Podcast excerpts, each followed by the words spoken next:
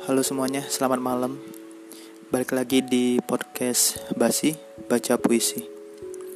Kali ini di episode 2, saya bakal bacain sebuah puisi yang berjudul Mimpi. Kebetulan karangan saya sendiri. So, here we go again. Mimpi. Purnama silih berganti, namun kau tetap tak kembali. Ingin ku berteriak pada rembulan, kapan akan membawamu pulang? Hening malam terpecah oleh bayangmu yang tak bisa kuhilangkan.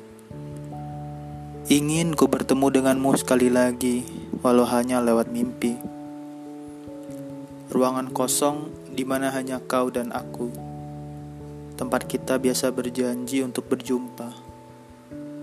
Mimpi adalah harapan terbesarku untuk berjumpa lagi denganmu. Namun anganku tak kunjung terwujud saat dunia itu pun enggan bertemu. Mimpiku berharap padamu, pertemukan aku dengannya.